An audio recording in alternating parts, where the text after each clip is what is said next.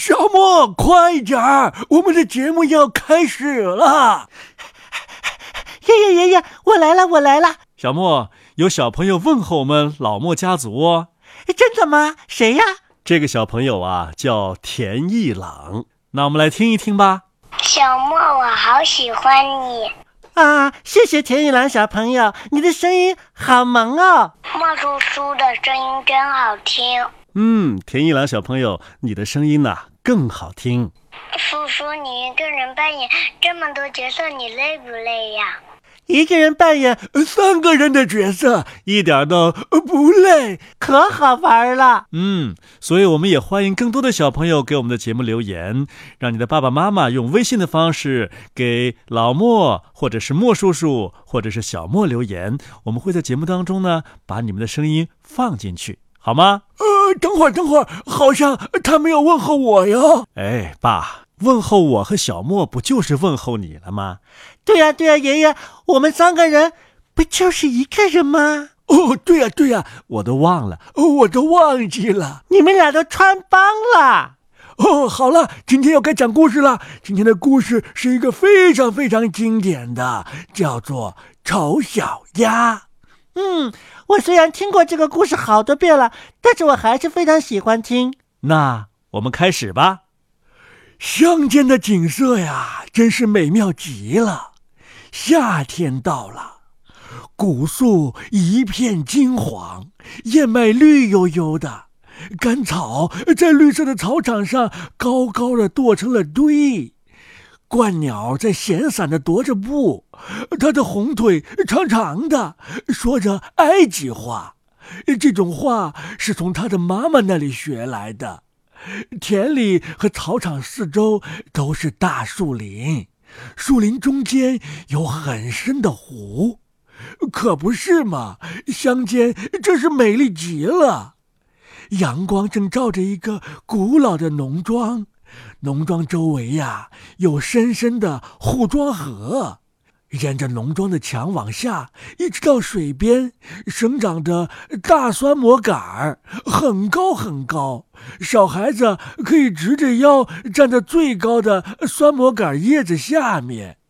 这一带就像最茂密的树林里一样杂乱无章。有一只鸭子在这里筑了巢，他正要孵出他的小鸭子来，可是这个时候他很心烦。因为费的时间太长了，又没有客人来串门那些大鸭子更喜欢在护庄河里游来游去，不喜欢上岸来坐在酸磨叶子下和他闲聊。终于，一个蛋接一个蛋的裂开了，噼噼，蛋壳一个一个的响着，蛋黄都成了活的小动物了，把头伸了出来。嘎嘎，母鸭子叫道。于是，它们也都使劲的嘎嘎叫起来，在绿叶子下面瞧着周围。鸭妈妈由着它们，愿怎么看便怎么看吧，因为绿色对眼睛是有好处的。哦，世界多大呀！嘎嘎，好大好大呀！小鸭子们齐声说道：“因为现在的天地比起缩在蛋壳里的时候，实在是大不一样了。”嘎嘎。你们以为这就是整个世界了吗？鸭妈妈说道：“还大着呢，一直伸向园子的那一边，一直伸进了牧师的田地里。不过那里我还从来没有去过呢。你们在这里就很不错了。”于是他就直起腿来，嘎嘎，哟，还没出奇呢。最大的那只蛋还没有裂，还要多久啊？我都快烦死了。说完。他又蹲了下去，嘎嘎啊！怎么样了？一只来串门的老鸭子问道。唉，有一只蛋费的时间太长了。正在孵蛋的母鸭子说：“它怎么也不裂口。可是你瞧瞧其他那些，真是我见过的最漂亮的小鸭子了，全都像他们的爸爸。那个鬼东西从来不来看看我。”让我看看那只不肯破的蛋。老鸭子说：“哦，嘎嘎，你信不信？准是一只火鸡蛋。有一回呀，我也上过这样的当，我为那些小家伙操碎了心，因为他们都怕水。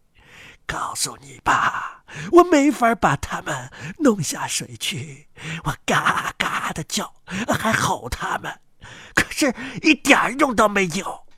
哦，让我看看这只蛋，错不了，就是一只火鸡蛋，由它去吧。你去教孩子们游水去吧。嘎嘎。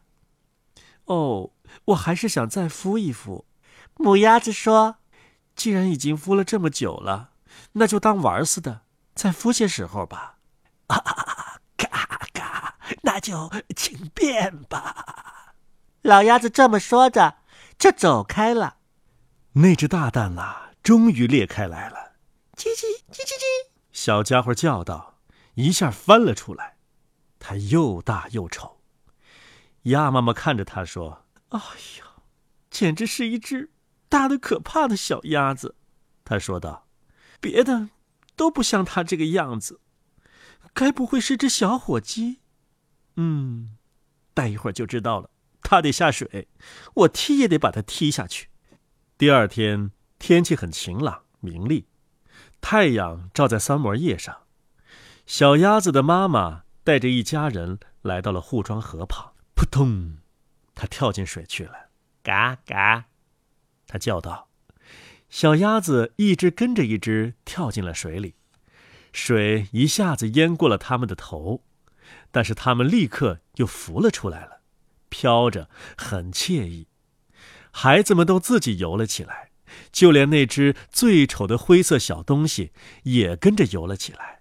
啊，它不是火鸡，鸭妈妈说道：“瞧啊！”它的双脚滑得多灵巧，它的身子挺得多直啊！它就是我的小宝宝。说真的，要是仔细的看一看，它还真好看呢。嘎嘎，跟我来吧，我把你们带去见见世界，领你们去鸭场和大家见见面。不过，呃，不要离我太远了，不要让别的东西踩着你们。你们要当心着猫。于是，他们走进了鸭场，里边一片乱糟糟的。因为有两只鸭子在为争一个鳗鱼头打架，结果却让猫把它叼走了。瞧啊，世界就是这个样子。小鸭的妈妈说道，咂了咂嘴，因为她也想吃鳗鱼的头。啊，现在使脚，他说道，看你们是不是也会用脚走路？你们要点一点头，给那只老鸭子问安。它是这里所有鸭子当中最高贵的。它有西班牙血统，所以才这么壮实。你们看见没有？它的一只脚上啊，有一条红布带，那是很了不起的，是鸭子能得到的最高的荣誉，意义很大。就是说，人家舍不得失去它，要让所有的动物和所有的人呐都知道它。走啊，别缩着脚。一只很有教养的小鸭子要把两只腿远远的分开。就像爸爸和妈妈那样，好了，现在点一点头，问安吧。说说，嘎，他们都照着做了。于是四周的老鸭子都瞧着他们，用很高的声音说：“哦，瞧啊，瞧啊，又添了这么一大伙儿，就像我们还不够多似的。”嘘，瞧瞧那只小鸭子的长相，它那个样子让我们受不了。于是，马上便有一只鸭子扑了过来，啄它的脖子。嘎嘎，放开它！妈妈说道。它又没有招惹谁。嘎嘎，可是他太大了，还那么怪。啄他的那只鸭子说道。所以呀，他该挨啄。哦，鸭妈妈生的都是些漂亮的孩子。那只一只腿上有布条的老鸭子说道。除去一只之外，全都很漂亮。那只太不成功了，我真希望他能把它变一下。嘎嘎嘎嘎！不行啊，尊贵的夫人。小鸭的妈妈说道：“它不好看，但它的确是一个可爱的小宝宝。它游的和别的小鸭子一样好，我甚至可以说游的还更好一点呢。我想啊，长大了它会好看的，或者说过些时候它的个子会小一点儿。它在蛋壳里待的时间太长了，所以长相啊不太自然。然后他便用嘴替它理了理脖子和身上的毛，嘎嘎。再说他还是个男孩呢，他说道。所以啊，关系不太大的。我相信他会有气力的。嗯，他一定会成器的。嘎嘎。哦，气的小鸭子都很可爱。老鸭子说道。好吧，回到家之后，找个鳗鱼头给我拿来。于是他们便回家了。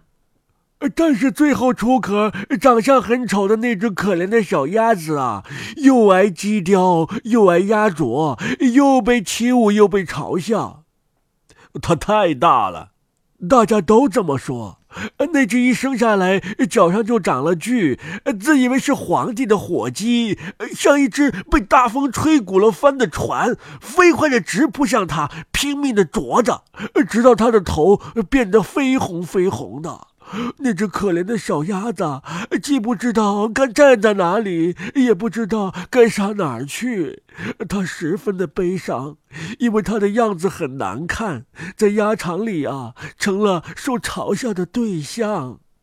头一天就这样过去了，往后一天比一天糟糕。这只可怜的小鸭子被所有的鸭子赶着、撵着，连兄弟姐妹都对它不好，还总是说。嘎嘎，猫把你叼走就好了。你这个丑八怪！哦，妈妈说，哦，要是你走得远远的就好了。鸭子咬它，母鸡啄它，喂鸡鸭的小姑娘用脚踢它。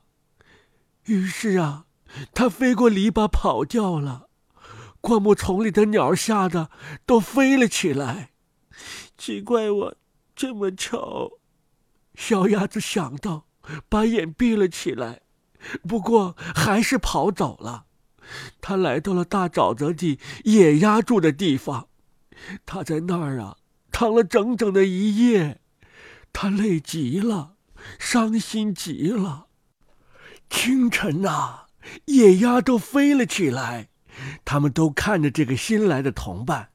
你是什么玩意儿啊？他们问道。小鸭子向四周转了一圈，尽可能有礼貌的向大家问好。你实在太丑了，野鸭子说道。不过对我们都一个样，只要你不跟我们家的人结婚就行了。哦，这个可怜虫啊，他根本就没有想到要娶亲，只要能够让他在草丛里卧一卧。喝点沼泽里的水就行了。他在那里呀，卧了整整两天。后来来了两只大雁，准确点说是两只雄雁，它们都是公的。它们从蛋壳里爬出来没有多久，因此都很调皮。听着，伙伴，他们说道：“你长得这么丑，连我们都有些喜欢你了。你愿意和我们一道飞吗？当一只候鸟？”那边还有一个池沼呢，附近有几只清秀的雁，全是小姐，他们会叫的。嘎，你可以碰碰运气。你长得这么丑，噗噗噗，上面传来了这样的声音，两只雁都掉到了芦苇里死了，水一下子变成了血红色。噗噗，声音又响了起来。一大群大雁从水草里飞起来，接着又掉了下来。原来是一场大围猎，猎手都藏在沼泽地的周围。是啊，还有几个坐在远远的伸到芦苇上面的树枝上。一股青烟在深黑的树木中像云一样的升起来，长久的弥漫在水上。猎狗噗噗地跑进了烂泥里。灯芯草和苇杆倒向了四方，这些对可怜的小鸭真是一场大惊。它把头转了回来，把它藏在翅膀底下。突然，一只可怕的大狗跑到它跟前，站住了。它的舌头从嘴里伸出来，老长老长的，眼睛凶恶的射着光。它把它的鼻子伸向小鸭子，显出它又尖又利的牙齿。扑通！他没有抓它，又走开了。哦，天哪！小鸭子深深的吸了一口气。我简直是太丑了，连狗都不屑于咬我。它一动不动的卧着，子弹在芦苇丛当中呼呼的飞过，一枪接一枪的放着。天色很暗了，才静下来。但是这可怜的小家伙还不敢站起来。他又等了几个钟头，才敢朝四周看看，然后匆匆的离开了沼泽地。尽量的跑得远远的，他跑过了田野和草场。这个时候刮起了大风，他费了很大的劲才跑开了。嗯，丑小鸭跑开了这片沼泽地，它的命运到底如何呢？因为这个故事啊很长，所以我们分成了上下集。是的，可是听到这儿呢，我的心都被小鸭子揪起来了。它到底会怎么样呢？小朋友们，如果你们关心丑小鸭的命运的话，一定要收听下一集哦。小朋友们，下集再见！再见！再见！